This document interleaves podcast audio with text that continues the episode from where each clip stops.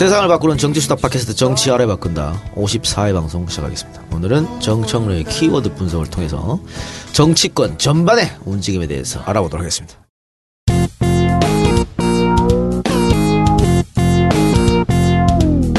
정청래 키워드 분석. 자, 정청래 키워드 분석 뭐예요 오늘? 여러분 안녕하십니까. 이 시대의 참 룰 세팅인 정청래입니다. 제가요 당원당규, 전당대회, 대선, 경선, 룰에 다 참여했어요. 오. 이번에는 아니잖아요. 이번에는 네. 내가 그냥 지시하는 거지. 지도부가 아닌데 지시막해. 네, 지시합니다. 네. 첫 번째 네. 키워드 모바일 투표. 네. 네. 더불어민주당 추미애 대표의 신년 기자회견을 필두로 룰 미팅이 이제 들어갔어요. 예. 근데 룰 미팅 아직 시작한 건 아니죠 본격적으로. 이제 시작하려고 그러죠. 예. 그래서 후보와 대리인들 한 명을 데리고 와라. 그래서 한번 만난다는 거죠 추미애 당 대표가. 예. 그래서 룰은 이렇게 만들겠다 그렇게 했는데 벌써 이제 제일 먼저 불거져 나온 것이 모바일 투표를 해야 되냐 말아야 되냐 예. 뭐 이렇게 되는데. 모바일 투표는 해야 됩니다. 네. 그리고 2012년 문재인 대통령 후보 나왔을 때 제가 당의 대선 경선 기획단 모바일 담당이었어요. 그래서 제가 모바일을 기획하고 또 곧바로 경선이 끝나고 나서 모바일 담당 더불어민주당 당시는 민주통합당이죠. 중앙선대위 제가 부위원장이었어요. 그래서 모바일을 제가 담당했었는데 자, 우리가 전당대회 때마다 SNS 스마트 정당을 만들겠다. 온오프 네트워크 정당을 만들겠다. 하면서 모바일 투표를 거부하는 것은 있을 수 없는 일이에요. 2012년에 했잖아요. 했습니다, 이미. 네. 네, 그래서 어떤 룰이든지 간에 지지율이 낮은 후보는 다 불리합니다. 어떤 규칙을 하든 지지율이 높은 후보는 다 유리해요. 저기 이 부분 대부분에 지지율이 낮다는 건 이미 불리한 거예요. 그렇습니다. 네. 그래서 예를 들어 우사인 볼트는요. 1레인에서 뛰든 4레인에서 뛰든 8레인에서 뛰든 우사인 볼트가 우승하는 거야. 자 그런데 우사인 볼트가 해보나 마나 1등할 거다. 그러니까 흥행이 실패할 거다. 넌 뒤에서 그러니까 우사인 볼트 너는 30m 뒤에서 뛰어. 이건 있을 수 없는 거거든요. 마찬가지로 김대중 대통령 때요. 여러 가지 대선을 이긴 변수가 있었지만 TV토론이었어요. 자 TV토론은 이회창이 불리해. 그러면 TV토론 하지 말자고 하고 주장하는 거하고 똑같아요. 자, 모바일 투표는 모바일 기계가 투표하는 게 아니잖아요. 모바일을 갖고 있는 사람이 투표하는 거예요.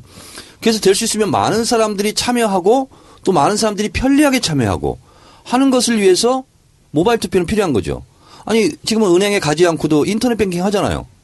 그러면 어떻게 될지 모르니까 인터넷 뱅킹 하지 말자, 닫자 하는 거하고 똑같아요. 자, 문명의 이기는 활용해야 되는 거죠. 예. 그런 면에서 모바일 투표를 거부하지 하는 것은 더불어민주당 대선 주자답지 않다. 예. 이런 거고요. 그리고 또 하나는 더불어민주당 대선 주자들이 다 지금 활발하게 SNS 다 하고 있는 사람들이에요. 예. 그 SNS 지금까지 왜 했어요? 국민과 소통하기 위해서. 예. 국민과 쉽게 만나기 위해서 한 거잖아요. 그래놓고 대선 룰은 내가 불리할 것 같으니까 하지 말자. 그럼 본인 트위터, 페이스북부터 닫아야 돼. 그런 식으로 한다면. 근데 지금 새누리당이 다 망가져 있지만은요. 새누리당은 당헌당규로 뭘까지 만들었냐면 그때 조동원 씨가 그건 잘했어요. 손혜원 의원님 이건 양해해 주세요. 내가 어쨌다고. 제가 어쨌다고. 조동원 얘기하면 별로 안 좋아할 수 있기 때문에. 그렇잖아. 넓어요? 대인배야? 그럼. 알았어. 개간부다하고 무슨 남. 조동원 씨가 뭐라고 했냐면 21세기 현대 정당에서 SNS를 외면한다면 그 정당은 사멸해 갈 것이다. 그래서 인터넷 비례대표도 남녀로 2명을 뽑자 하는 것이 돼 있어요 지금. 근데 우리는 더 활발함에도 불구하고 그런 제도가 없어.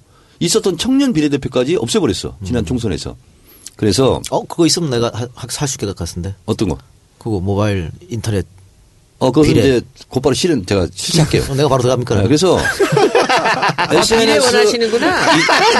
인터넷 기반으로 인터넷에서 투표해가지고 비례대표를 남녀로 뽑아야 되는 거예요. 그 상황까지 와 있거든.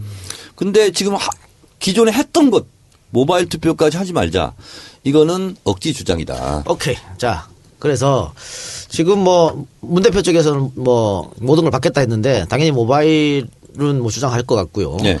박원순 시장 쪽에서는 모바일 안 받는다 그런 것 같고 지금 오늘자 기사 이재명 시장 같은 경우에는 결선 투표에서 모바일 해도 된다. 이런 식으로 얘기를 했어요. 근데 지금 정 의원이 주장하는 거는 그 경선부터 모바일 하자는 얘기잖아요. 그렇습니다. 네. 이거하고 뭐가 똑같냐면요. 내가 영남 사람들이 포함되면 내가 지지율이 떨어져. 영남 사람 빼자. 내가 호남 사람들이 대거 참여하면 내가 불리하니까 호남 사람은 빼자. 난 젊은 20, 30대 젊은 세대한테는 내가 약해. 20, 30대는 경선에 참여하지 말도록 하자. 하는 거하고 똑같은 거야, 이게. 예. 그것은 민주주의를 부정하는 거예요. 그러니까 지난번에 모바일을 했기 때문에 그때도 우여곡절이 많았습니다. 결국은 했잖아요. 그래서 이재명 시장은 네. 제가 방금 전에 확인한 바에 의하면 당의 결정에 따르겠다. 그 트위터에 썼더라고요. 네. 네. 그렇게 밝힌 걸로 알고 있어요. 그래서 1등, 2등이 지난 문재인 대표는 그냥 당에 맡기겠다. 예. 2등도 당의 결정을 존중하겠다. 이렇게 나왔기 때문에 3등, 4등, 5등 후보도 저는 따라갈 수밖에 없다. 모바일 투표는 이루어질 것 같고요. 네. 자, 문제는 국민 참여 경선이냐 완전 국민 경선이냐 이 문제가 또 있을 것 같아요. 자, 그래서 이재명 시장 트위터 네. 밝힌 내용은 뭐냐면 2012년 정도에 경선 누리면 괜찮지 않을까? 네. 이런 거거든요. 그러니까 2012년에는 당원들도 참여했고 네. 네. 그래서 지금 권리당원들도 우리 그러면 경선에서 우리를 빼자는 거야? 그건 아니죠. 그래서 지금 난리 났더라고요. 성명서 내고. 근데 권리 당원을 왜 합니까? 그래서 당원들은 예를 들면 자동적으로 투표할 수 있게 예. 해주고 그리고 국민들도 자발적으로 참여할 수 있는 사람들은 다 참여하고. 그게 2012년 룰이죠. 2012년 룰이에요. 네. 자, 그런데 지금 당원들 주장은 그거 아니고 우리 손으로 대통령 후보를 뽑으려고 당에 들어왔는데 우리한테 가중치를 줘야 되는 거 아니야 이거잖아요. 50대 50을 하든가 30대 70을 하든가. 자, 그런데 이거는 이제 가중치가요. 예를 들면 국민들이 자발적으로 참여하는 것과 예를 들면 권리당원들을 그냥 주는 거거든요. 그게 가중치를 주는 효과가 똑같아요. 그리고 2012년 대선 경선 룰 있잖아요. 대선 경선 기획 단장이 추미애 예. 대표였어요. 단장이었거든요. 그리고 저도 참여했었거든요. 그래서 2012년과 지금 상황이 뭐 조금 바뀌었을 수는 있죠. 근데 그때도 심사숙고해서 여러 후보진영 걸 다 받아가지고 만들었거든요. 그래서 결선 투표제도 그때 도입했었고, 예. 그래서 이번에도 결선 투표를 하자 말자, 뭐 모바일 투표를 하자 말자 이렇게 하는 것보다는 2012년 대선 경선 룰을 준용하자, 그리고 조금만 좀 바꿀 거 있으면 바꾸자 하는 것이 가장 분란을 줄이는 것이지 않을까 이렇게 생각합니다. 일단 정청래 의원 생각이 네. 그렇습니까? 아니, 더불어민주당의 가장 룰 전문가잖아 내가. 그렇게 되면은 후보들 간에 별 문제가 없을 것이다. 자, 그러니까. 이재명 시장이 조금 아까 그걸 올리니까 어떤 댓글이 뭐라고 하냐면 그러면 문재인 대표 되는 거 아니에요?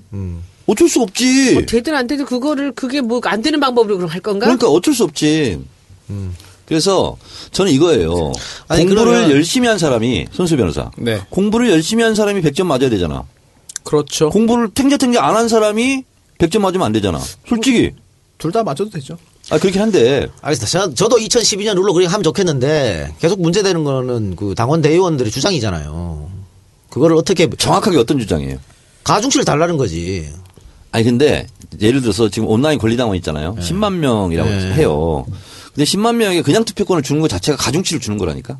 그걸 그 정도 이야기로 지금 당원들이 만족할까요? 자, 어쨌든 2012년 룰의 모델이 있긴 하지만 이런저런 좀 많이 있을 수 있잖아요. 근데 그것은 대선 경선 기획단에서 잘 수용해서 알겠습니다.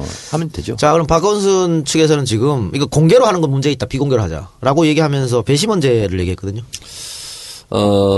제가 봤을 때는 네. 경선 룰은 제가 많이 해봤지만 어쨌든 유불리는 다 있습니다. 네. 그리고 문재인만 유리하고 나머지 다 불리하고 그런 게 어딨어요. 자, 문재인 대표가 난 다 받겠다. 알아서 해라. 그러면 있잖아요. 나머지 4명이 또 유불리가 또 있어요. 네. 이 퍼즐을 해서 모든 대선 주자를 다 100% 만족시키기는 어렵습니다. 네. 그래서 당이 이럴 때는 줏대 있게 이렇게 하자. 이렇게 하는 게 제일 맞아요.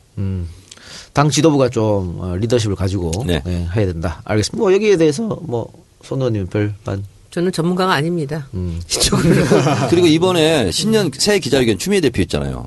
기자회견 진짜 명문입니다. 이번 촛불은 그냥 촛불이 아니고 5.18의 눈물, 6월 항쟁의 눈물, 4.19의 좌절의 눈물 이것을 다 합쳤다. 그래서 역사 청산을 해야 된다. 야, 내가 주장 그동안 몇 달 전부터 했던 거하고 정말 너무 똑같은 거야. 진짜 좋았어 이번에. 자기가 주장하고 같다고 명문이라고 하는 건가? 필요 조건은 되죠. 어쨌든 박원순 시장이 문재인도 청산돼야 할 기득권이다.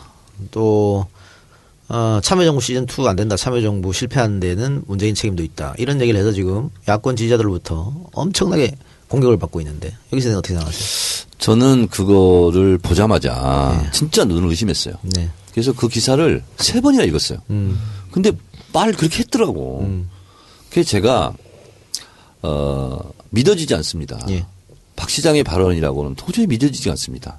언론의 오보였으면 좋겠습니다. 그리고 박 시장께서도 진위가 왜곡됐다. 이런 해명이 있었으면 좋겠습니다. 저도 궁금해요. 사실 뭐 제가 정치를 잘 모르는 사람이 봐도 궁금한 게 참여정부의 정책 중에 도대체 뭐가 실패했다는 것인지 좀 적시를 하면 좋겠는데 그런 거는 없는 것 같아요. 그게 실패했다예요. 이 그냥. 내용을 보면요. 제가 광고적인 이제 감각으로 말씀을 드린다면 지금 그 얘기를 던진 거는 변호사님 같이 그런 질문을 사람들이 하게 만드는 거예요. 미끼인가요? 미끼? 예, 미끼인데 이게 이제 제가 보기에는 저는 여기서 그 박 시장의 메시지나 이런 어떤 기본적인 그 이 메시지의 컨셉을 만들어주는 사람이 누군지는 모르지만 진짜 하수구나라는 생각이 듭니다.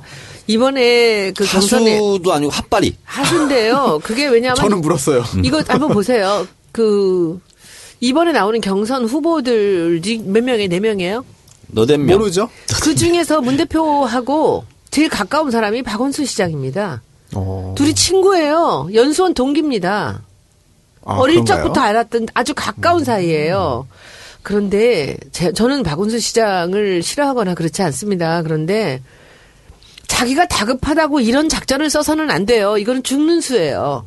이게 박지원의 수거든요. 죽는 수 맞아요. 그리고 이거는 김종인의 수예요.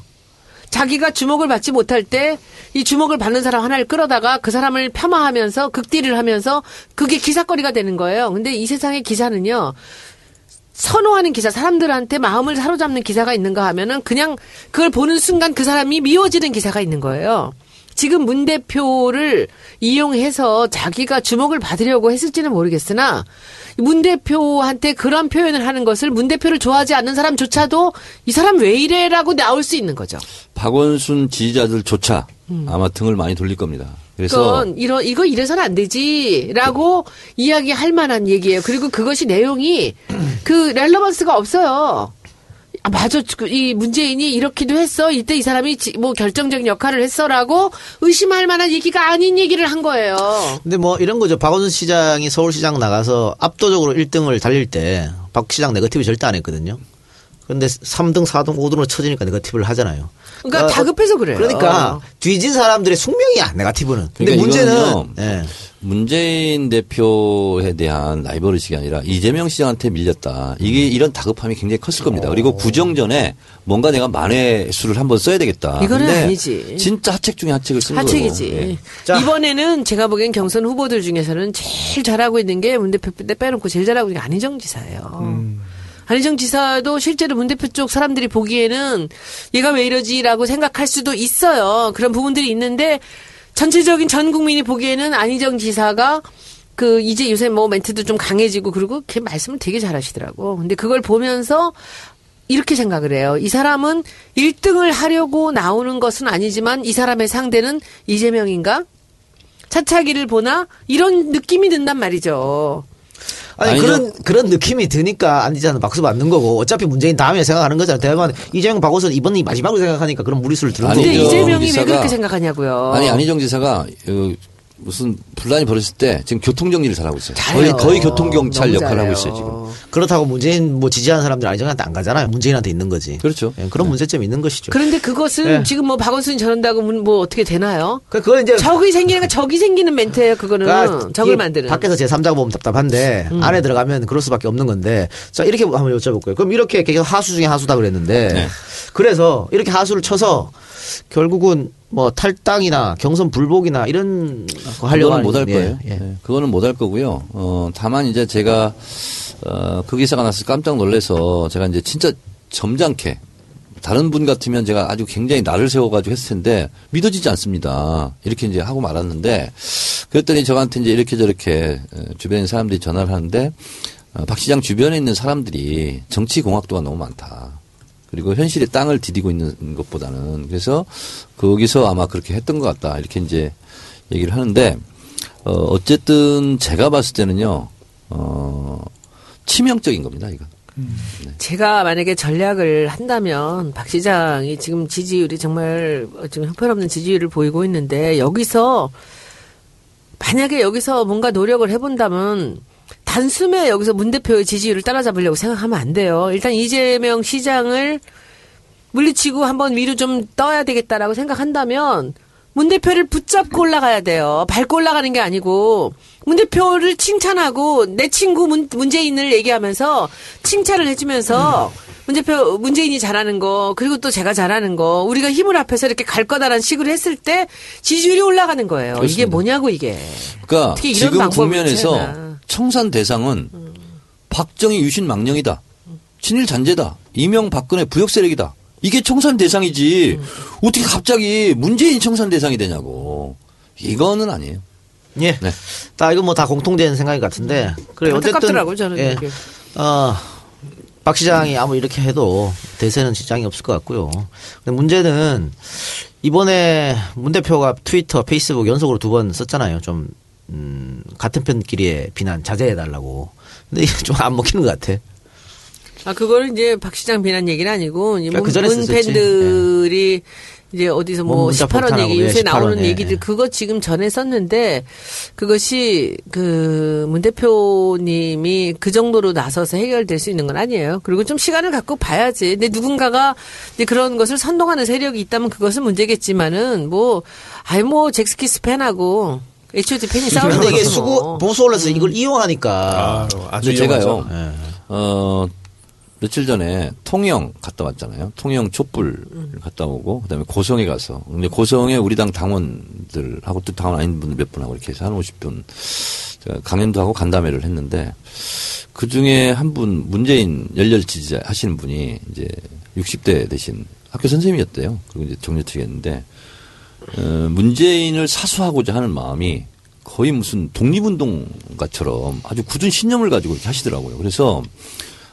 문재인을 지지하는 것 자체가 매국의 무리를 쓸어버리는 이런 듯한 아주 신념에 차서 막 하시더라고요. 근데 한편은 저는 보기 좋았어요.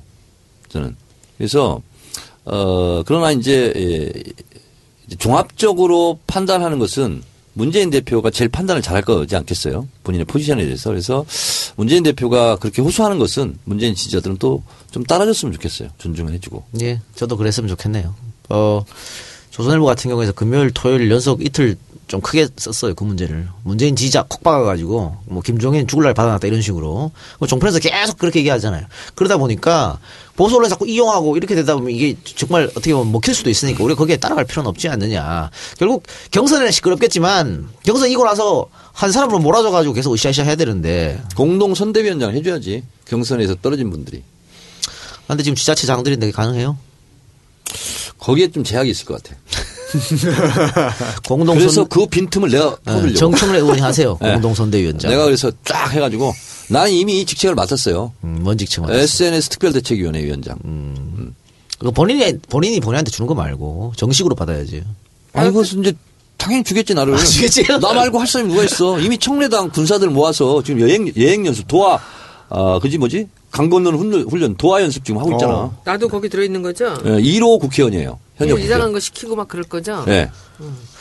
그래요. 어쨌든 뭐 경선 룰에 대해서는 각 캠프에서 한 명씩 차출돼서 지금 민주당 내에서도 그 위원장도 있고 간사도 있습니다. 그렇죠? 그리고 현직 의원들하고 외부 인사들하고 이렇게 지금 룰 세팅 위원회 구성돼 있으니까 의논해서 좋은 결과를 내고 또 각 후보들은 거기에 따르고 그래서 이긴 사람, 진 사람 되면 전 사람은 승복하고 또 이긴 사람 밀어주고 이렇게 돼야겠죠. 모바일 투표 키워드 마지막으로 제가 진짜 말씀드리는데 지난번 대선 경선 때 어떤 후보 측에서 문재인 후보 아닌 측에서 막 보이콧하자 뭐 이거 조작 아니냐 이렇게 막 했거든요. 근데 전혀 그런 게 없습니다. 우리가 뒷조사를 다 했었는데 예를 들면 실무적으로 이게 착오가 있었어요. 제 책에도 써놨는데 박준영 지사가 대선 후보로 나왔었어요.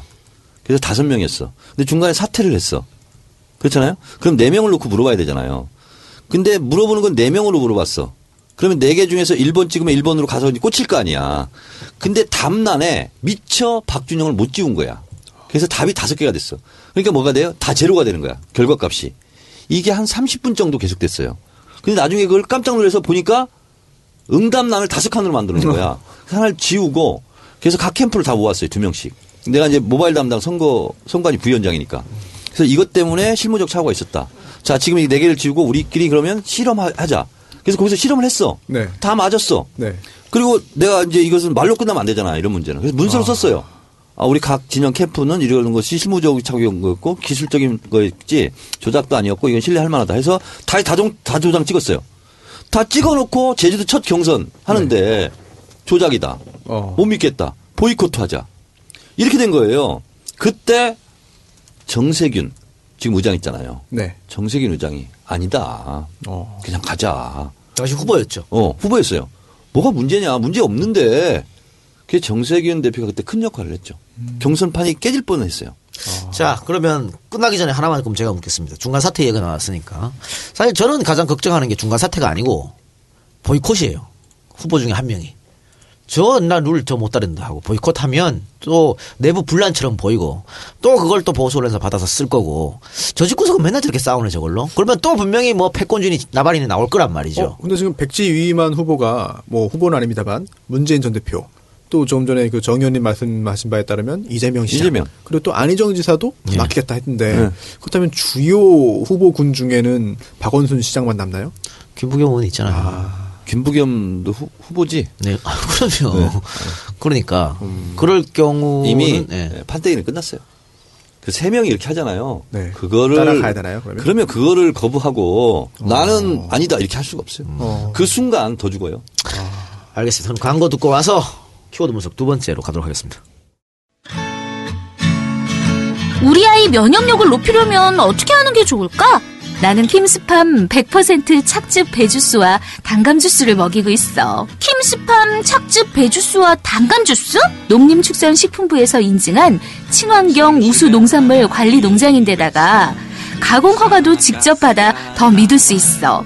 그리고 기침 천식에는 배만큼 좋은 게 없잖아. 과일을 직접 재배하고 가공까지 한다는 거지? 중탕식이 아니고 착즙하는 방식이라 화학 첨가물 없이 100% 과즙으로만 만들었거든. 김스팜 사장님이 그러시는데 본인의 쌍둥이 아이들 먹이는 주스라 생각하고 만드신대. 젊은 귀농인이라 생각이 남다르지? 대한민국 미래의 건강한 농업을 위해 6차 산업을 준비하는 킴스팜을 믿고 구매해주세요. 저희 킴스팜은 100% 착즙 배주스와 단감주스 그리고 대봉곶감을 판매하고 있습니다. 언제든지 킴스팜.net과 주문전화 010-6338-3526으로 연락주시면 친절하게 안내해드리겠습니다. EJ 생활역사협동조합의 조합원님들과 청취자분들의 많은 사랑과 관심 부탁드립니다. 네, 킴스팜. 아까 1부에서 우리 정청래 의원님이 선물 받았다고요? 배즙을 항상 근데 김스팜 사장님이 주시는 것 같아. 명절 때마다. 나 배즙 그럼 왠지 옛날 개그맨 코미디언 배일집이 생각나. 그건 진짜 문제가 아니고 하라제다. 그래. 아니 난 머릿속에 생각나는데 어떻게 하라고. 말하지 말란 말이야. 말을 하고 싶은데 요즘 젊은 애들은 벨집 몰라요. 벨집을 몰라요. 벨집 배현정 몰라. 몰라. 다 부분 줄 알아. 내가 우리 남편하고 정청래 오늘 둘이 비교를 해볼게. 같은 충청도 사람으로서 우리 남편도 밥만 먹어요. 근데 우리 남편은 밖에 나가서 스파게티 먹으면서도 그 싫은 내색을 안 하고 좋아하는 척하고 먹어. 무서워서 그런 거야. 집에 오면 밥 달라 그래. 근데 정청래 의원은 안 가. 아예. 날 싫어. 상남자. 아 그게 아니야. 사회생활 하는데 싫어도 조금 참아야지. 네. 좀 그리고 우리 남편도 정청래 의원님만큼 담배 많이 피우거든요. 밖에 나가서 자기 하루에 몇 가치밖에 안 피운다고 거짓말해. 손혜원 의원께 질문합니다. 내가 봤을 때는 손혜원 의원이 더욱이 심해. 나 싫어 그러면 싫어. 그건 아니야. 싫으면서 나는, 좋아하지 않아. 네. 나는 사람에 대해서 OX를 치는 장점 이게 다 단점이며 장점이라고 나는 생각하는데 근데 저는 제가 참아야 되는 상황에서 굉장히 잘 참아요. 아니 사람들은요. 손혜원 의원 보고 남자 정청래래. 지금 나 진짜로 반대야. 내가 남자 손혜원이야. 저기 양수네. 이게 배일지 배현정의 옛날 코미디였죠. 아니 양수는 맞는데요. 그 시골에서 살았던 사람들이 제가 자기를 인정하죠. 알지. 눈물도 많고. 김한국, 김미화 이런 것도. 네. 아, 남철, 남성남은 아니고. 곧 남녀로 해야 되니까. 누구는 그러던데 그 무슨 뭐 아유. 근데 하여튼 알고 보면 부끄럼 많은 남자야 알부남. 나는 아닌 것 같아. 부끄럼은 없는 것 같아.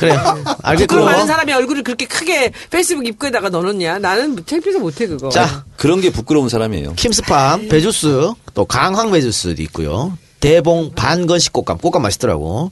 많이 준비되어 있으니까. 저는 안 주시더라고요. 홈페이지 kimspam.net에서 포털에서 검색하시든가 좋은 명절 선물 골라봅시다. 다음에서 검색하면 된다. 또 얼마인가 28,000원 이하야 되는데. 그 가격을 잘 모르겠어요. 그렇게 비싸지 않을 거예요. 예.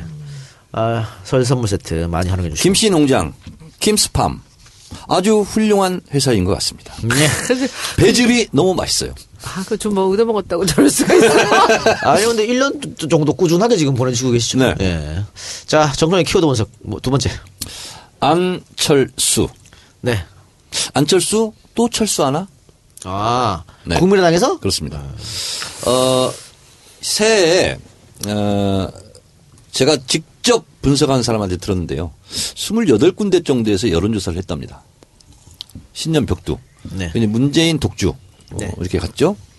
근데 그거를 다 분석하다 보니까 평한 여론조사가 결과가 있었어요. 네.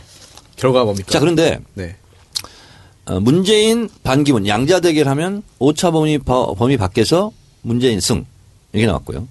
근데 안철수를 붙여서 3자 대결을 했어요. 이게 숨겨진 일인지입니다. 안철수가 10% 정도 나오는데 정확하게 반가이. 문재인에서 5가 가고요. 반기문에서 5가 가요. 안철수한테. 그러니까 1, 2등 석차가 변경되지 않아요. 예. 이거는 정치적으로 엄청난 함의를 가지고 있어요. 함의. 뭐냐. 안철수는 독자 세력화하기가 어렵다. 그리고 이 상태로라면 제3의 후보로 가도 위력을 발휘하지 못한다. 그리고 심지어 정계 개편의 변수가 되지 못한다. 예. 그리고 또 하나는 연대를 하는 것도 크게 의미가 없다. 이렇게 좀 보는 거예요.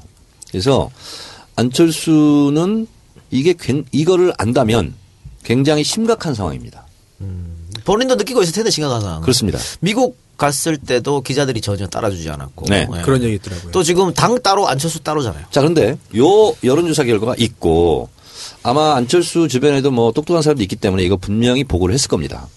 굉장히 심각한 상황이죠. 또 하나는 안철수가 연말 연초에 가장 강력하게 주장했던 것이 결선 투표제입니다. 이것은 우리 당의 당내 경선의 결선 투표가 아니에요. 그러니까 예를 들면 민주당, 새누리당, 뭐 개보신당, 그 뭐죠? 바른당, 바른정당, 뭐 된장 바른당 이렇게 또 뭐 인터넷 패러디하던데 하여튼 뭐 바른당, 그다음에 국민의당 이렇게 나오잖아요. 그러면 과반이 넘지 않으면 1차 투표를 해서 과반이 안 오면 2명이 프랑스가 그렇게 하죠 지금. 2명이 결선 투표를 하자. 예. 이게 주장했거든요. 예. 그래야 본인이 가능성이 있는 거거든. 마지막 한 가지 빗줄기지. 그렇죠. 빗줄기. 예.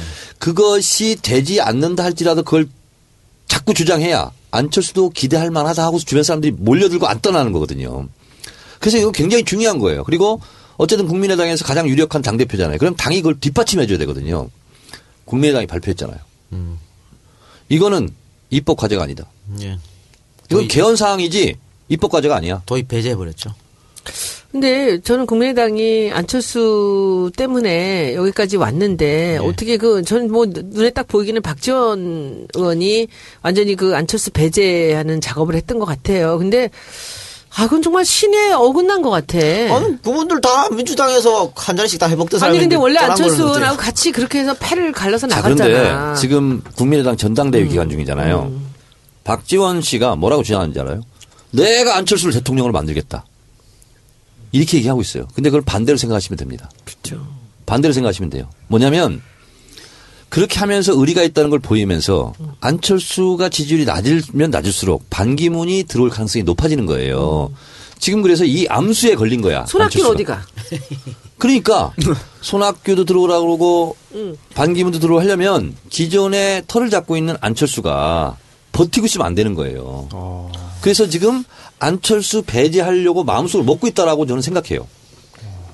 그런데 안철수가 이걸 아는지 모르는지 모르겠어. 그래서 저는 이 두 번째 국민의당에서 안철수가 주장했던 걸 뺨때기로 때려버린 거거든. 결선 투표제 이거 입법까지 아니야. 이거는요. 안철수 나가. 이제 우리가 빼먹을 거 다 빼먹었어. 예. 하는 것과 똑같은 거예요. 그래서 제가 안철수 또 철수하나.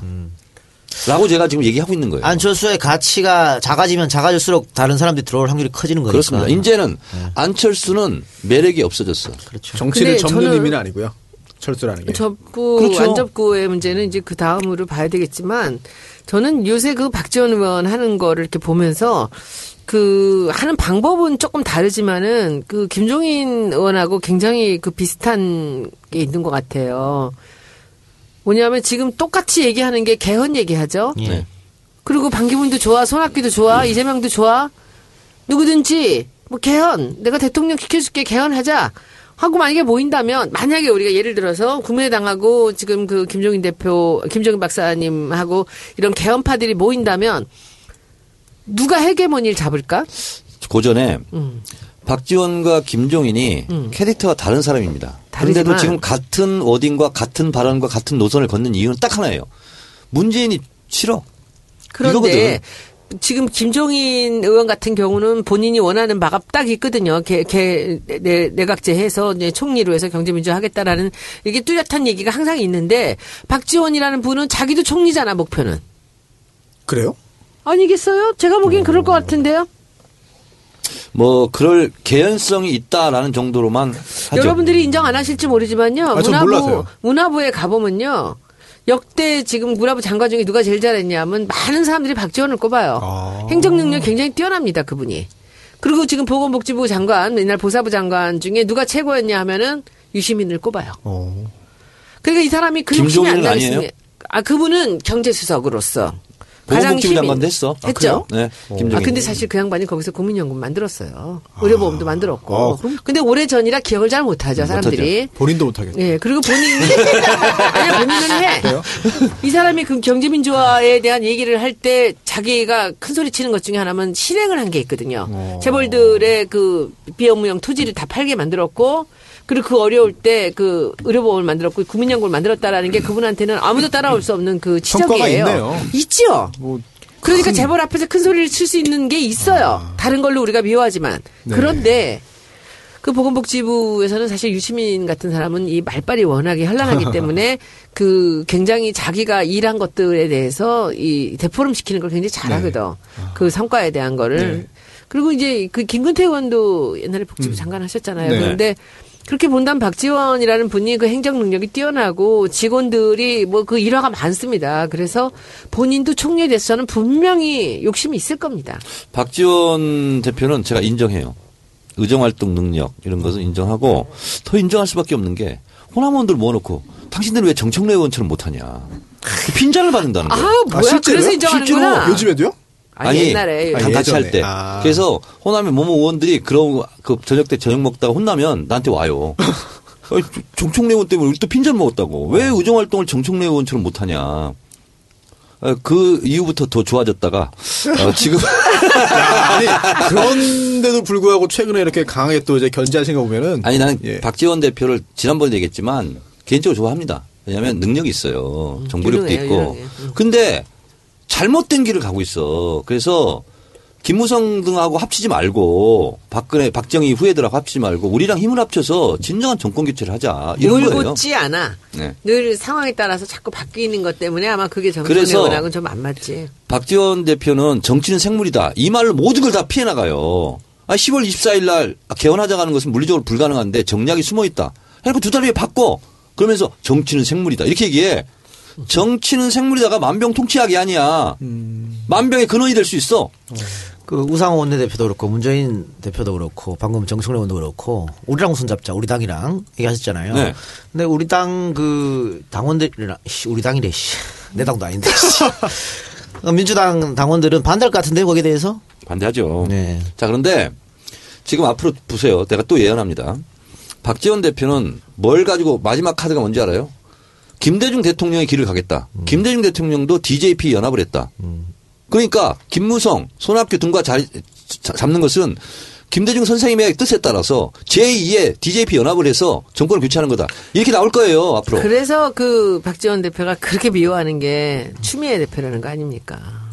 그러니까 추미애 대표가 그 DJ라는 그 화두를 딱 놨을 때는 어느 누가 듣고 릴게 없는 거야. 그럴 건 없죠. 그리고 김홍걸 위원장이 또 있잖아요. 그렇지. 네. 그러니까 추미애가 이렇게 당차게 나가는 것에 대해서 아주 미치겠는 거지. 자, 방금 추미애 대표 새 기자회견 여러분 한번 읽어보세요. 아 정말 잘했어요. 네. 정청래 의원이 뉴 DJP 연합 얘기했는데 그 박지원 의원이 앞으로 할 거라고 그랬지만 네. 지금 바른정당의 주호영 원내대표가 반기문 중심의 뉴 DJP 연합 이야기를 꺼냈습니다. 먼저 저는 한판다니까 네. 내통하고 있지 않나. 합한다니까. 네. 내통하고 있지 않나. 저는 그 두 당은 반드시 합할 것 그래서 같아요. 그래서 그럼 안철수 어디가? 같이 있는 거지 그냥. 같이 거기. 있을까요? 그럼 민주당으로 복당하는 거 아닙니까? 그건 더 어려울 거야. 그래서 저는 혼자 생각을 해서 그 이름을 진 걸 보고 아, 왜 저런 이름을 지었을까? 다른 정당? 저 이름은 어떤 뜻이냐면요. 식당 이름이 맛있는 식당 이런 의미예요. 교훈, 착하게 살자. 아, 그건 훨씬 그래. 뭐 그건 진짜 말이 안 되는 거야. 근데 맛있는 식당을 우리가 갔어. 근데 조미료나 팍팍 쳐놓고 맛없는 음식이 나오면 사람들이 뭐라 그래? 뭐야 이름이 이런데 이게 뭐야? 손혜원, 이름 때문에 계속 출국을 당하게 됐어. 손혜원 국회의원을 치면 손혜원 의원은 잘한다. 아 그건 그런 거 아니야. 잠깐 갖다 붙이지 그런 거 아니야? 네. 바른정당은 일단은 그래도 대통령 후보가 유승민이라는 카드가 있고 또 뭐 반기문을 데리고 와서 국민의당 합칠지 안 합칠지 지켜봐야겠고. 근데 문제는 새누리당이잖아요. 그래서 네.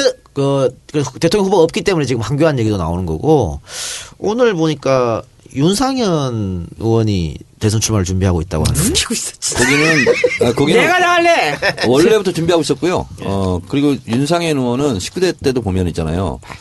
모든 의원한테 문자합니다. 남의 당인데도 생일 축하합니다. 생일 되면 보좌관이겠죠. 그래서 생각하고 있구나. 했는데 윤상현이든 유승민은 대선 전국의 변수가 되지 못합니다. 못하고요. 이것도 제가 이제 과학적 근거 이걸 다 뛰어넘어서 제가 이 시대 참 역술인으로서 말씀드리면 문재인이냐 아니냐의 선거예요. 대선. 자, 이번 대선은. 그러면 지금 새누리당 얘기 나왔으니까. 그래서 문재인 있잖아요. 아니냐. 문재인이냐 문재인 아니냐 이 선거라고요. 그래서 문재인 아니냐 그러면 아닌 쪽에는 누구나 하나 안 돼. 네, 알겠고요. 자, 새누리당 얘기 나왔으니까 참 역술인 말씀하셨으니까. 네, 서청원 쫓겨납니다. 나 질문도 안 했는데? 네. 나 질문도 안 했어! 그 질문 할 걸로 나 예상을 하고 내가 답변한 거야. 참 무속이네. 서청원 쫓겨납니다. 인명진은 계속 버티고요? 그렇습니다. 왜냐면 재간이 없어요. 이미 제가 얘기했잖아요. 지금 권투를 치면 네. 너무 복부 공격, 하체 공격을 많이 당해가지고 네. 다리에 힘이 빠졌어요. 근데 서청원 의원 같으면 지금 만약에 당연히 쫓겨나면 정치 인생이 끝난다고 봐야 되잖아요. 자, 겁먹은 강아지가 굉장히 크게 짖습니다. 아, 지금 막 짖고 있는 게? 20분 동안 쉬지 않고. 네. 직접적으로. 왜냐면 진짜 힘 있는 보스들은요. 딱 가만히 있어요. 말 안 해요. 야, 네가 해. 그럼 처치하거든요. 힘 있는 사람은 그렇게 하는 거예요. 힘이 없는 너가 말이 많은 거야. 그럼 최경환은? 최경환이요? 예. 최경환은 지금 급 예. 수그리 못 들어갔어요. 예. 그래서 임병진이 봐줄 수도 있어요. 그러나 이거는요. 예. 공개 싸움이잖아 지금 예, 예. 링에 올라가서 서청원은 아웃돼요. 제 생각에 저는 그 우리 총리 그때 다 대통령이 와서 총리를 국회에서 정해주면 따르겠다라고 했잖아요. 그때 저한테 굉장히 많은 사람이 그 쪽지를 보내오는데 그 인명진 목사가 많았어요. 근데 그 인명진 목사께서 굉장히 잘하는 것 같아요. 여기서 대차게 지금 이 몇 사람 자르고 나간다면 새누리가 살아날 수 있겠다는 생각은 듭니다. 그런데 몇 사람을 자를 것 같아요? 세 사람. 세 명? 벼르고 있는 게 세 명이거든요. 서청원, 윤상현, 최경환. 세 명만 나가주면 체면치 했다고 보는 거예요. 뭐 조원진 이런 경우는. 조원진, 진진태 이런 이장호 여기는 급이 안 된다고 보는 거야. 그래서 상징적으로 치는 거예요. 그러니까 너무 출혈이 심하면 그렇지. 나중에 회생할 때도 힘들어요. 맞아요. 그렇게 세치면 나머지는 다 엎드리는 거지. 그렇죠. 근데 윤상현까지 포함이 될까? 지금 포함이 된 걸로 지금 내가 보도된 걸 봤어요. 근데, 그건 잘 집은 거예요. 그러니까 그게 최소한으로 잘라놓고 밑에서 수그리게 만드는 건 되게 좋은 전략인데. 자, 지금 벌써 40, 50명이 충성맹세 했잖아요. 네. 이거를.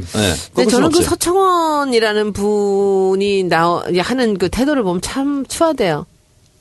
아, 이번에 법적으로도 고소됐어요. 참 추하더라고요. 네. 그러니까 이것은 뭐 직무정지 가처분 신청 이런 거 낼 수는 네, 있죠. 그런데 법원이 어떻게 판결하는지 아세요? 대부분 정당끼리 알아서 하세요. 그렇죠. 예, 정당에서. 근데 이게 그 정도 원로면은 그리고 그 박근혜 대통령 때문에 될 수 없는 게 되신 분 아닙니까? 근데 그 정도 원로면 이런데 자기가 데려가 줘야 되는 거 아니에요? 자, 이럴 때는 저는. 서청원 의원이 이렇게 해야 돼. 정론관에서 그동안 제가 해먹을 만큼 해먹었습니다. 그리고 박근혜 대통령의 은공을 입은 사람으로 그렇지. 박근혜 대통령도 이렇게 몰려 있는데 제가 고개를 다니고 든다는 것은 그렇지, 인간에 대한 멋있다. 도리가 아닙니다. 아, 근데 제가 만덕산으로 가겠습니다. 손학규 대표 다시 오기 전까지 네, 일찍 자서 제가 네. 가 있겠습니다. 저 궁금한 게 하나 있습니다. 의문적인 게 저는 뭐 의원님께 질문을 드리는 건 아니지만 이게 그 인명진 비대위원장이 지금 친박 핵심 의원들에 대해서 인적 청산을 한다고 그러잖아요. 네. 그 이유가 도대체 뭔가? 이게 대통령을 잘 보좌하지 못했다는 거잖아요. 자, 이건 이렇습니다. 근데 대통령에 대해서는 이게 뭐 탄핵 사유 없다고 말하면서 누가 없다 그래? 아니 대통령에 대해서는 직접적으로 뭐 나가라 이런 말도 안 하잖아요. 위원장 그렇게 얘기하지 않습니다. 아니 나가라는 말 안 하잖아요. 대통령한테는. 아니지 당연히 탄핵이 될 거라는 전제를 아니, 갖고 생각하는 거죠. 지금. 출당 당에서. 출당하는 거지 이제 구속되고 그러면은 그게 뭐 대통령직을 내려놓는데. 그런데 인명진 비대위원장이 그 나 같으면 그렇게 안 해요. 먼저 인적 청산 얘기 안 해 나는. 다 같이 화합합시다. 힘을 냅시다. 하고 전국이 소집을 해. 네. 그리고 지도세도 모르게 비대위를 딱 해. 그 다음에 인적 청산을 해야지. 그래야 꼼짝 못하게. 원래 혁명은 지도세도 모르게 네. 하는 거야. 근데 왜 그렇게 했어요? 이번에. 미숙한 거죠. 저는 궁금한 게 정치적 경험이 없어요. 저는 궁금한 게 있어요. 정청래 의원님. 네. 냉정하게 목에 힘 좀 빼고 눈에도 힘 좀 빼고. 네. 대답하세요. 네. 제 목소리로 하겠습니다. 본인의 행정 능력에 대해서 어떻게 생각해요? 누구요? 본인 정청래. 저요? 저는 잘한다고 생각합니다. 근데 저는 본인이 사람을 너무 자기 좋아하는 사람만 쓰는 건 아니에요? 그렇지 않습니다. 아니에요? 네. 그런 것 같은데. 저는요 국익을 위해서는 악마하고도 손잡. 그래서 자기 좋아한다고 생각. 박지원 좋아하는 거야? 조금 교체하면은 뭐 장관으로 한 자리 하는 거예요? 아, 저는 임명직은 안 해요. 무조건 선출직이에요. 그렇지. 아, 그러면 내가 임명직 왜 해요? 아니, 남 꼬붕대는 거야. 아니, 임명직해서. 내가 지금 이제 내가 무슨 꼬붕하고 그러는. 아니, 경험도 살리고 행정도 살리고 그래서 대통령도 하고 그러는 거지. 국무총리도 임명직인데. 아, 그러니까요. 임명직 싫다는 거야. 하지 마세요. 나 임명직은 난 안 해요. 아니, 방송도 안 나가시는데요. 뭐. 근데 정청래 의원이 이렇게 말하는 거 멋있지 않아요? 임명직 네. 싫어. 뒤에 따라다니는 이 대군대를 지금 믿고 있는 거지. 아니 근데 실제로 우리 지역 사람들 이렇게 보면은요 국회의원보다 장관이 높다고 생각하고요. 그리고 장관을 해야 뭔가 인정을 할 자세야. 그렇죠. 그러면서 저한테도 심심치 않게 이렇게 얘기해. 의원님 저기 문재인 대통령 열심히 만들고요. 그리고 뭐 문체부 장관이나. 뭐 국정원장 이런 거 한번 해봐야 되는 거 아니에요? 장관 저 아니에요? 왜 남의 자리를 놓고 그래? 그래서 그랬어. 아 그건 손혜원 의원이 할 거니까. 아 진짜? 이렇게 얘기를 하고. 근데 그런 얘기 저한테 사람들이 하면 저는 그래 국회의원이 더 높아요. 그래. 저보고 진짜 많이 하라고 하는 게 국정원장이야.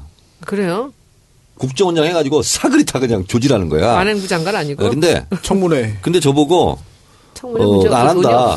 안 한다 그런데 그러면 왜 그 좋은 걸 안 하냐는 거야. 내버려 했잖아. 내가 청문회 때 그렇게 장관 후보들 괴롭혔는데 내가 그 꼴을 어떻게 보냐. 난 못한다. 그리고 대정부 질의 같은 거 나올 때 그거 다소건이 의원님 이러고 못하잖아. 손혜원 의원은 할 수 있어. 손혜원 의원은 이게 좀 이렇게 시체말로 얘기한다면 지혜로운 여우 같은 이런 기질이 있거든. 손혜원 아네 안녕하세요. 유시민 장관도 국회의원 시절에 그렇게 했다가 딱 임명되고 나서 청문회 때 얼마나 싹 바꿨는데 2대8 가르마 타고 나오잖아. 2대8 가르마 의원님 얘기 다 받아들이면서 제가 그때 잘못했다고. 아 물론 나도 한다고 맘먹으면 지금 눈 감고 하면 할 수 있지. 아 예, 존경하는 손혜원 의원의 날카로운 지적에 대해서 저는 많은 심적인 공감이 있습니다. 앞으로 노력하겠습니다. 네. 이재정 의원 같이 막 실 갖고 갖다 흔들어 대고 이러면 어떡할까요? 아, 이재정 의원의 열정 어린 애국적인 이런 질의에 대해서 참으로 감사하게 생각하고 훌륭한 의원이라고 생각합니다. 의원님 의견 잘 받겠습니다. 예스예요, 노예요. 대답하세요. 예스, 노예요. 예스입니다. 아, 나 미쳐 진짜. 안 저럴 거야. 아, 그리고 안민석 의원님 아주 질의가 날카로운데 좀 예의는 갖추고 주고 하세요. 뭐야 소리 지르면 어떡하고 나가세요.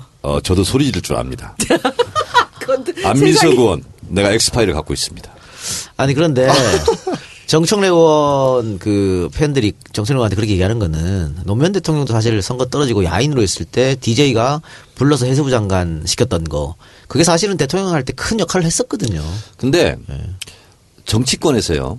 특히 따라쟁이는 성공하지 못합니다. 특히 대통령은 그래요. 아류는 성공하지 못합니다. 이거는 광고 전문가인 손혜원 의원이 너무 잘 알고 있을 거예요. 그래서 자기 것이 없으면 대통령이 될 수가 없습니다. 그리고 대중정치인이 될 수가 없어요. 그래서 노무현 대통령이 장관했기 때문에 장관한 사람이 있습니다. 그게 누군지 알아요? 정동영, 김근태예요. 네. 근데 당대표가 그냥 가서 장관하고 있는 거예요. 당대표는요. 장관들을 혼내는 국회의원들을 지휘하는 사람이잖아요. 근데 그 속에 한 명이 된 거예요. 그래서 노무현 따라하기였어요. 알겠습니다. 그건 노무현이 그것은 어드밴티지를 얻은 거지 그건 노무현만 얻은 거예요. 결론은 정청래 의원 임명직은 안 한다. 따라쟁이는 아류 정치는 성공하기 네. 어렵다. 국민이 임명하는 대통령도 하지 마시기 바랍니다. 아, 그건 해야지. 그건 선거잖아요. 그렇죠. 선출직이잖아. 그리고 손혜원 의원님은 제가 봤을 때 국회의원을 지금 잘하고 있어요. 잘하고 있는데 나한테 한번 그런 적이 있어. 저기 아무것도 모를 때야. 정 의원님 나 구청장 하면 잘할 것 같지 않아? 나는 진짜 구청장 하면 잘할 것 같아. 그리고 재밌어 그게. 아니 구청장 하다가 국회의원 대부분 할 수 있는데 네. 국회의원 하다가 구청장 하고 싶다는 사람 나 처음 봤어. 근데 직접 일을 하고 싶은데 국회의원은 멀리서 바라봐야 되잖아요. 아니 국회의원 하다가 기초단체장 하는 분도 있잖아요. 있긴 있어요. 노웅래 의원 아버지 있잖아요. 그 노승환 전 그 국회 부의장 그분이 마포구청장 2번 했어요. 그래서 그걸로 노년을 정리했었거든. 그래서 저는 훌륭한 자세라고. 그것 때문에 아들이 덕받지 뭐. 그렇지. 그분 지금도 많이 존경받으시는 것 같아요. 근데 네. 제가 보니까 일을 하려면은 시장이나 구청장 같은 걸 해야 돼요. 그래서 그 저는 저기 이 국회의원 저기 정 의원님 물려주고 구청장 선거를 한번 나가볼까. 문체부 장관은 어떡하고. 문체부 장관, 아니, 손혜원 이제 노무현 대통령이 이게 정확한지는 모르겠는데 대통령 하고 나서 김해 시의원 하고 싶었대요. 아, 진짜 나는 그 이해해요. 기초의원. 네. 아니, 대통령 한 사람인데. 떨어지면 어떡해요? 법으로 출마 금지가 돼 있지가 않잖아. 네. 근데 나는 그냥 가서 김해 시의원 하겠다. 그 멋있다. 옛날에 김현옥 시장이 그 시골 가가지고 교장 선생님 했잖아. 아, 멋있다. 은퇴하고. 아, 그래서 나는 이병환 그래서 비서실장이 네네. 광주 가가지고 구의원했잖아요. 아, 대통령 비서실장 하다가. 난 노무현 대통령의 유지를 받들겠다. 난 약속할게. 저기 21대에서 정 의원님이 여기서 국회의원 하면은 내가 구청장 나갈게요. 아 그럼 지금 그 시간이 안 맞아 시간이 근데 아니, 그러니까 이게 시차가 있어가지고 제가 봤을 때는 그만두고 나갈 수도 없고 문체부 장관을 해. 그다음에 그다음 구청장이 더 재밌을 것 같아. 그다음 문체부 장관 보좌관을 해. 아이 그럼 현 구청장은 어떻게 해? 아니 내가 신청이 나간다니까. 출마에 나간다는 얘기예요. 아 그러니까 우리 현 구청장. 아 근데 그게 안 되는 게 그 선거가 국회의원 임기 중에 있어. 그럼 그만두고 나갈 수 없는 거야. 내년에 있어 내년. 그러니까. 너무 이른데. 그러니까. 아씨. 그만두고 해요. 여기 재보고를 하면 되지. 진짜. 그래요. 지금 안철수 얘기하다가 여기까지 흘렸는데 안철수 전 대표가 오늘 안동을 방문했네요. 방문해서 안동요? 이 작가 고향을 왜 갔어요? 허락. 견제. 허락 맞았어요? 난 허락 안 받았는데. 작가님 견제. 문과 싸우면 내가 승리할 이유 100가지도 넘는다. 그렇더라고. 네, 이런 말을 했다고. 나는. 참 하수들이야. 아니, 문과 싸우면 질 200가지 이유를 알고 있어. 그래요. 하여튼 뭐 안철수 의원은. 안철수입니다. 이렇게 문재인하고 싸우면 제가 이깁니다. 조만간 대변인을 통해서 발표하겠습니다. 네. 그러면 더 없죠? 우리 뭐 하고 있었어 지금? 웃다가 정 의원 단독 드리블 시간이었어. 네네네. 네, 없죠? 네. 네. 자 그럼 여기서 정리하고 광고 듣고 와서 이야기 계속하겠습니다.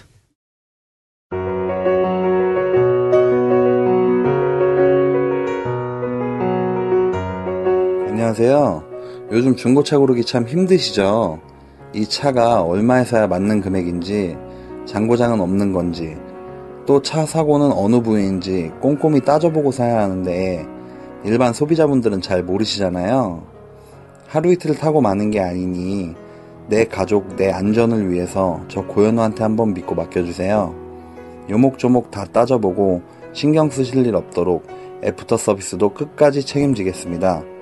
저 믿고 전화 한 통 해주세요. 010-3949-3336 010-3949-3336 내 차 팔 때도 24시간 전국 어디든 달려가겠습니다. 이상 고현우 중고차였습니다.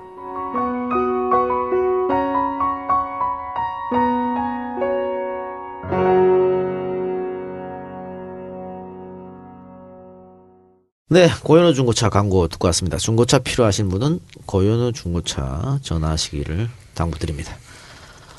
고현우 중고차 저희한테 계속 광고를 해줘서 감사드리고요. 자, 하나만 더 이야기해보고 마치도록 하겠습니다. 자, 송영길 더불어민주당 의원이 대통령 선거 때 투표소 수개표 도입 개정안을 발의를 했습니다. 네, 그 난리거든요. 우리 그렇죠? 지지자들이 지금 그거 해달라고 지금 2012년도부터 계속해서 주장한 겁니다. 네, 이걸 좀 우리 송영길 의원이 일단 대마를 잡았어요. 그 뭐냐면 지지자들이 굉장히 좋아하는 내용이고, 그러니까 이제 제 페이스북 친구인데 프랑스에 사시는 분이래요. 그래서 본인의 경험을 쭉 제 쪽지를 보내왔는데 투표를 하러 갔대요. 그때 투표소에서 여기 개표할 건데 혹시 개표 참여하시겠어요? 그래서 참여하겠습니다. 그때 투표 끝나고 그 자리에서 바로 개표를 오픈. 했대요. 예.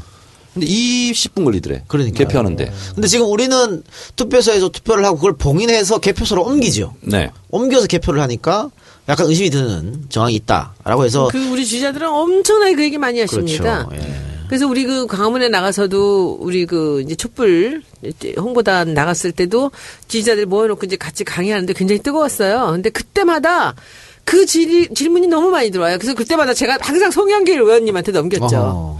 근데 그분도 그 부담을 갖고 있었을 거예요. 잘하신 것 같아요. 이런 역사성은 있습니다. 그 전자개표기를 도입하자는 게 우리 쪽이었답니다. 원래 수개표 하자는 거에서. 그래서 선관위는 그런 식으로 항상 아니 이건 그 지금의 야당 쪽에서 해서 우리가 받아들여서 이렇게 한 건데 또 이렇게 하면 어떻게 합니까? 이렇게 주장하는데 어쨌든 의심사항 가는 사항이니까 바꿔야 되는 거고. 아, 또 원래 이게 법으로 수개표를 하도록 돼 있는 거 아닌가요? 제가 지금 찾고 있어요. 그래요? 네. 손소 변호사 계속 그래서 이제 찾으세요. 네. 그거 법도 해야 되고 또 하나는 뭐냐면 제가 19대 냈다가 자동 폐기된 게 있습니다. 그러면 랜덤 센출 방식으로 5%는 무조건 재검표. 하는 법도 새롭게 통과됐으면 좋겠어요. 그게 지금 그러면 올라가 있나요? 그 법안도? 자동 폐기됐어요. 폐기됐지. 네, 네. 그럼 다시 만들어야 돼요. 20대에서 다시 이제 손혜원 좀 김성희한테 만들라고 하세요. 자, 그럼 그렇게 하고 투표 시간 연장. 네. 그건 지금 할 땐 논의를 할 것 같고. 지금 법사위로 올라갔잖아요. 그 18세. 18세. 예. 그건 안행이 지금 법안 소위를 통과한 거예요. 아, 그건 이제 연령이고 투표 시간 연장. 투표 시간 연장도 안행위에서 해야 돼요. 자, 어쨌든 가장 지금 급한 거는 이제 법사위로 올라갔으니까 18세로 이제 낮추는 거. 네. 근데 법사위 위원장이 아니 아직 그 안행이 상임위를 통과 안 했어 아직.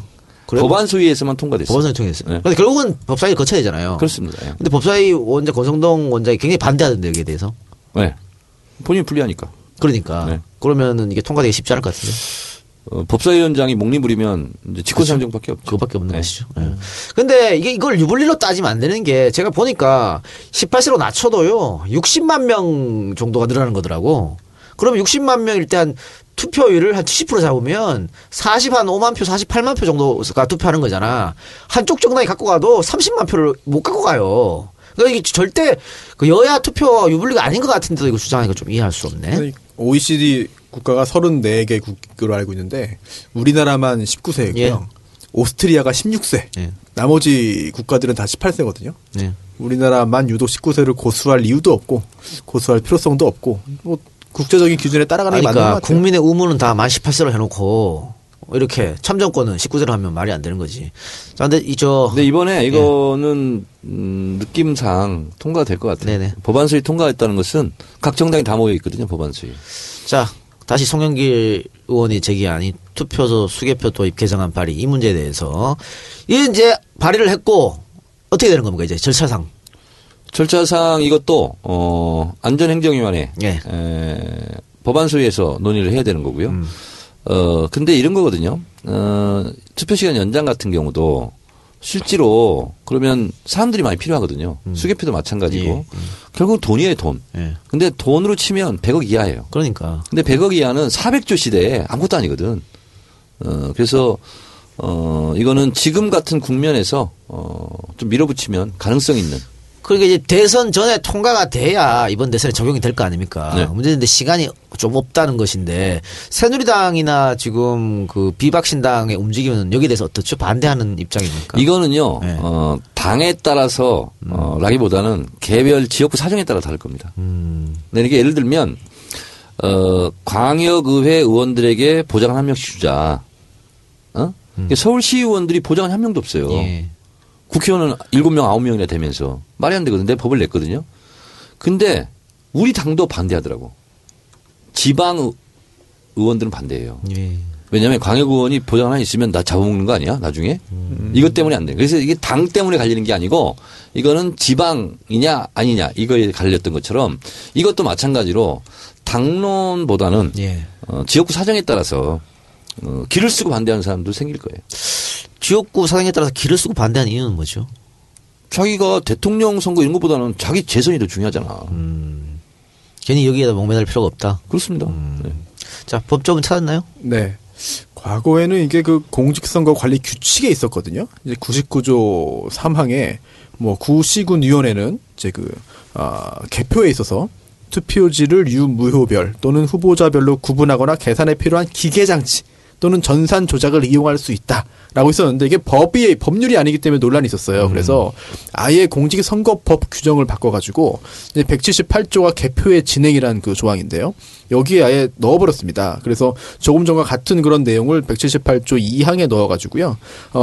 개표 사무 보조하기 위해서 투표지를 분류하거나 구분하거나 계산에 필요한 기계장치 또는 전산 조작을 이용할 수 있다라고 하고 있는데 지금 쓰이는 그 투표지 분류지냐 아니면 전자 개표기냐 그것도 좀 논란이 좀 있는데 분류기인데 제가 아까 말씀드린 거는 수개표가 원칙인가 뭐냐면 네. 분류를 하잖아요. 그리고 사람이 이렇게 한번 쭉 잡아가지고 두루룩 한단 말이야. 맞습니다. 이게 지금 얘기하는 사실은 이게 수개표를 했다는 의미거든요. 사실 이게. 그렇죠. 근데 이렇게 이런 거 하지 말자는 얘기잖아요. 두루룩 하지 말자는 얘기잖아요. 그러니까 네. 이제 투표지 분류기라고 그래요. 네. 이걸. 근데 이제 예를 들면 1번 문재인, 2번 누구 이렇게 쭉 뽑잖아요. 그것대로 분류하는 거예요. 막말로. 그 다음에 이제 싹 싸놓잖아요. 그 다음에 100묶음씩 묶거든요. 예. 그 다음에 이제 검표라는 것은 진짜 이게 1번 문재인 것이 맞는지, 2번 누구에 맞는지 이렇게 하는 거거든. 예. 자, 근데 문제는 이제 김어준 총수부터 시작해가지고 이게 개표, 이게 단순한 분류 작업이 아니고 거기서 실제로 컴퓨터 들어가가지고 무슨 칩을 빼야 되거든요. 인터넷 밖으로 연결되는 걸. 근데 안 빼고 했다. 이런 거거든요. 그래서 제가 이제 19대 안행이 하면서 그거를 굉장히 이제 신경을 썼어요. 그래서 나중에는 그걸 제거하기로 했어요. 그래서 단순히 컴퓨터인데 인터넷이 안 되는 거야. 근데 인터넷이 안 되는 걸로 만들어 놓으면 되거든. 분류 기능만 하면 되거든. 그래서 자꾸 밖에서 안에서 뭐 이렇게 오갈 수가 있는 거죠. 그래서 그거는 그럼 선관위에서 그럼 자기들이 그럼 제거하겠다. 근데 이게 무슨 카드인데 까먹었는데 그걸 하여튼 제거하기로 했어요. 근데 지금 그때까지는 지난 대선까지는 그걸 안 빼고 했어요. 예, 알겠습니다. 또 갑자기 네임 카드인가? 무슨 카드가 있어. 과거에 제가 이제 그 조작은 불가능하다라고 얘기했다. 또 엄청난 폭탄을. 아니, 이번에 이재명 시장은 또 엄청난 부정선거였다라는 말도 했잖아요. 네. 나도 맨날 그 생각을 했어요. 근데 엄청난 부정선거는 맞잖아요. 네, 그러니까 부정선거는 맞는데. 국정원 뭐 이런. 제가 국정원 예. 그 댓글 사건 국조특위 간사였잖아요. 네네. 아, 실제로. 부정선거죠. 부정선거지. 내 주장 이런 거지. 아니, 개표 조작이 가능하면 그런 부정을 왜 하냐고. 마지막에 개표만 조작하면 되지. 굉장히 논리적인데요. 뭘 국정을 해가지고 이런 걸 왜 해? 댓글을 쓰고. 마지막 개표만 싹 바꾸면 되는 거지. 그랬다 죽어난 거예요? 그래서 박살났죠. 저 새끼 저거! 이러면서. 뿌락지 이런 소리 될 거야. 예. 어쨌든 그 하나의 의혹도 있으면 안 되니까. 개표라고 하는 것은. 이 작가 이제 앞으로 발언하고 무슨 문제가 되잖아. 예. 그러면 내 핑계 대. 정청래가 시켰어요. 이렇게. 네, 알겠습니다. 그렇게 하도록 하겠습니다. 아유, 본인이 무슨 정청래 싫어하는 사람 얼마나 많은데 저렇게 정신을 못 차리고 있어. 아니, 정신을 못 차려도 좋아. 이 작가를 보호해야 돼. 하여튼 저는 옆에 이렇게 보면서 네. 정청래 의원의 그 행정 능력에 대한 거를 제가 생각을 해봤어요. 그러니까 왜냐하면 국회의원만 했잖아. 근데 물어본 이유가 있을 것 같은데요? 사업은 잘했는데, 아니, 좀 몇 가지 의문스러운 게 있었어. 사업을 잘했잖아요. 예. 성공을 해봤잖아요. 네. 우리나라 국회의원 중에서 자기 사업에 성공해본 사람이 몇 안 되거든요. 그러니까 마케팅 개념도 있고 이걸 만들어 나가는 능력도 있는데 그리고 이제 저기 뭐 철길 거리에 같은 거 이런 것들을 해놓은 거 보면 싸워가지고 저렇게 공원 만들어 놓은 거 예. 이런 것들도 어찌 보면 굉장히 잘하고 MBC 같은 거 들여보낸 것도 정치적으로 해결해가지고 이 상암동을 살려놨잖아요. 나 오늘 그 MBN 끝나고서는 그 사람 최강욱 변호사랑 같이 점심 먹으러 이렇게 나오면서 상암동 얘기를 묻더라고요. 그래서 우리 지역구 맞습니다. 이 상암동은 어떤 동네냐요? 그래서 내가 뭐라고 대답했게? 뭐라겠어요? 정청래의 동네라 그랬어요. 오. 왜냐하면 상암동은 정청래가 만든 거예요. 아 그래요? 아 그럼요. 오, 아니 얼굴에 약간 미소가 아니 만들었다기보다는 중심으로 떠오르겠지. 왜냐하면 MBC 본사를 그렇지. 네. 상암동으로 이전했고 네. 원래 다른 데로 갈 생각이었어요. 어디요? 송도. 일산 얘기하려고 했는데 MBC가 만평을 저거 샀는데요. 만평을 살 돈이 없었어요. 그래서 무조건 1,000억 미만으로 사야 되는데 평당 그게 3,500만 원 땅이거든. 근데 어떻게 3,500억이 아니라 1,000억밖에 없는데 투자할 돈이. 그래서 우리 상암동 성산이동 주민들 유치 서명운동을 했어요. 그리고 서울시 오세훈 시장한테 갖다 줬어. 그러니까 거기도 명분이 된 거야. 서울 시민들이 원하니까. 싸게 준 거예요. 그래서? 우리가 특혜 분양이 아니라 서울시 시민들의 요구에 따라서 맞춰주겠다. 그래서 평당 932만 원에 계약했어요. 그리고 설계비 68억. 그래서 1,000억으로 딱 됐거든. 그게 MBC가 들어왔다는 건 뭐냐면은 상암동이 압구정동이나 이런 분당같이 아파트만 섰다면요 오늘날에 상암동이 안 됐어요. 그렇죠. 근데 거기서 DMC가 들어온 거야.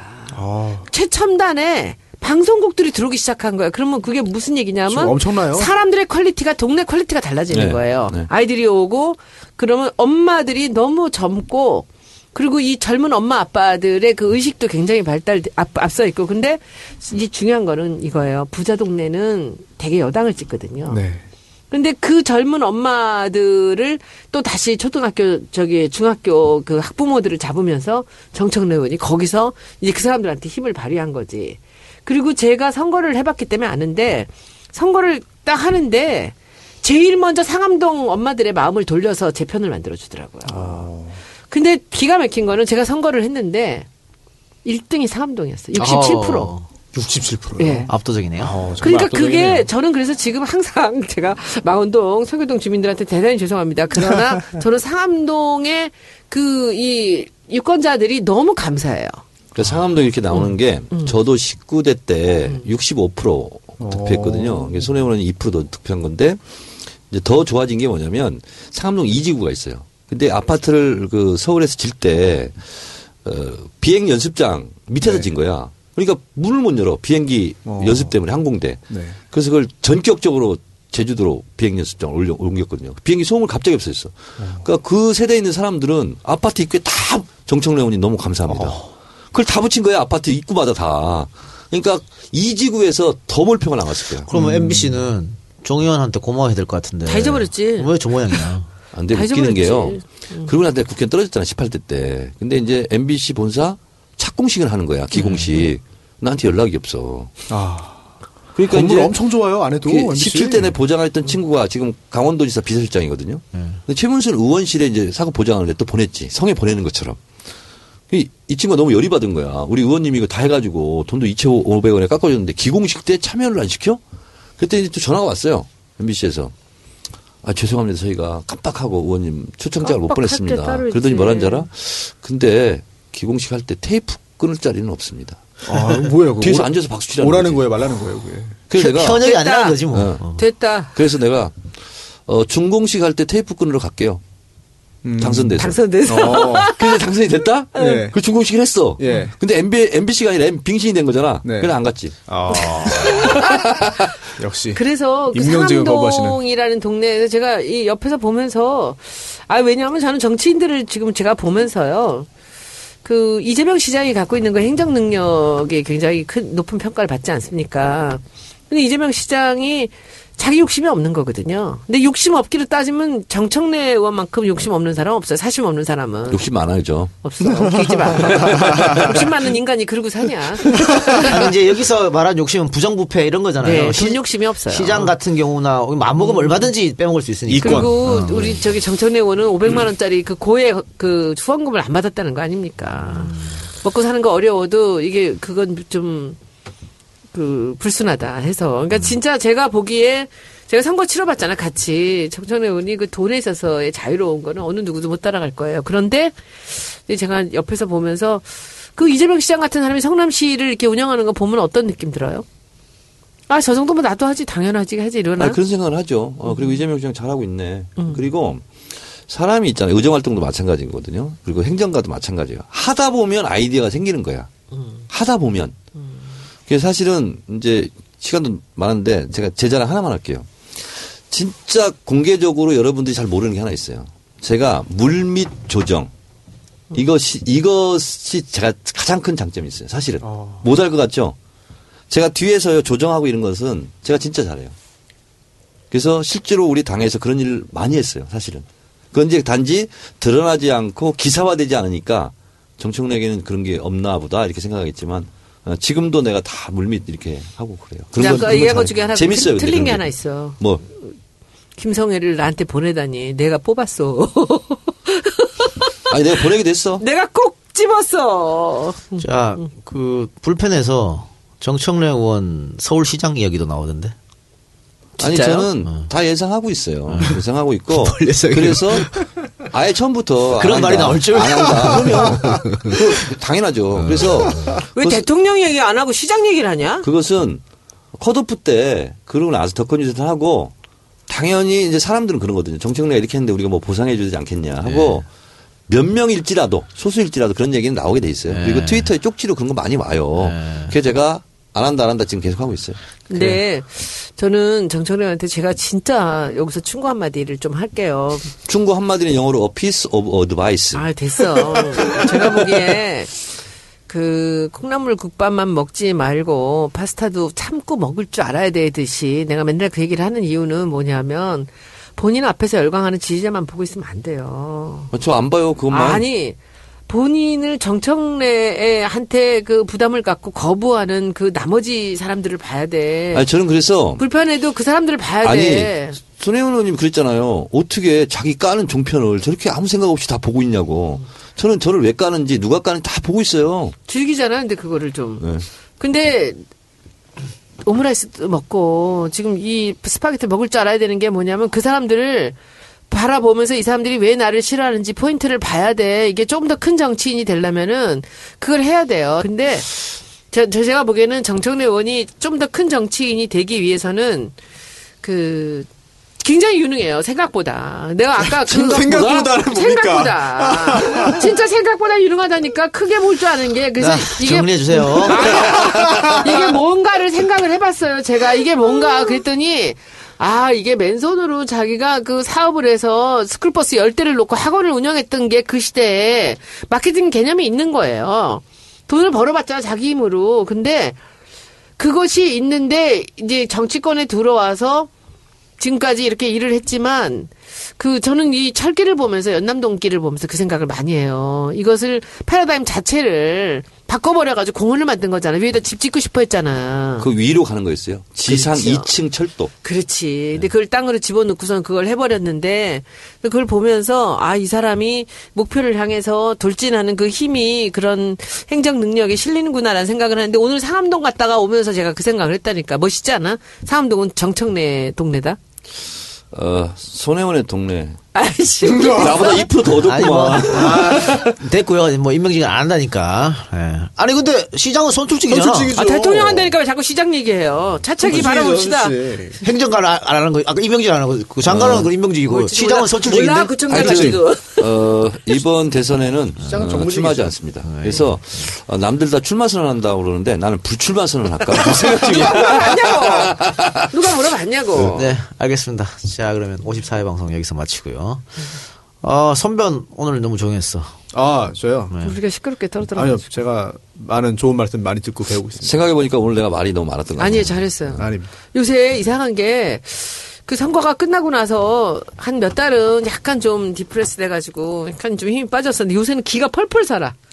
왜 그러지? 저기 당만 들어 당수가 되는 건가? 손수호 변호사가 여기 나타나면서 그렇게 됐어요. 아, 뭐 또예요? 그게 뭐예요? 손수호 변호사가 나를 너무나 존경의 눈빛으로 쳐다보기 때문에 기분이 좋아. 엔돌핀이 막 쏟아. 왜 이렇게 종편 나가기로 해서 그런가? 왜 그러지? 종편이요. 썰전. 200회 특집으로 이제 파트너를 못 구했대요. 그러다가 겨우 구했어. 그래서 단타로 한번 나가기로 했어요. 그래서 다음 주 월요일 날 16일 날 녹화하기로. 상대 누구예요? 비밀입니까? 비밀입니다. 아, 얘기해줘요. 여자예요? 아니, 그 사람이 또 안 할 수도 있어요. 그럴 수도 있지. 마음에 그 사람이 상대 패널이 정청래야? 저 안 해. 얘기할 수도 있지. 근데 너무 난항을 겪고 있대요. 구하는 걸요? 섭외가? 할까 하다가 정청래도 그러면 안 한대. 야 야, 이거 되게 힘이 느껴지는 거 아닙니까? 아니, 그렇지 않아. 왜 싫어하는 거지. 아니, 뭐, 두려워하는 게 아니라 싫어하는 거예요. 중의적 의미지 뭐. 네. 싫어할 수도 있고 두려워할 수도 있고 뭐 그런 거지 뭐. 예, 둘 다지 뭐. 그래, 알겠습니다. 자, 오늘 방송 여기서 마치고 저희는 다음 주에 뵙겠습니다. 고맙습니다. 수고하셨습니다. 네, 고맙습니다.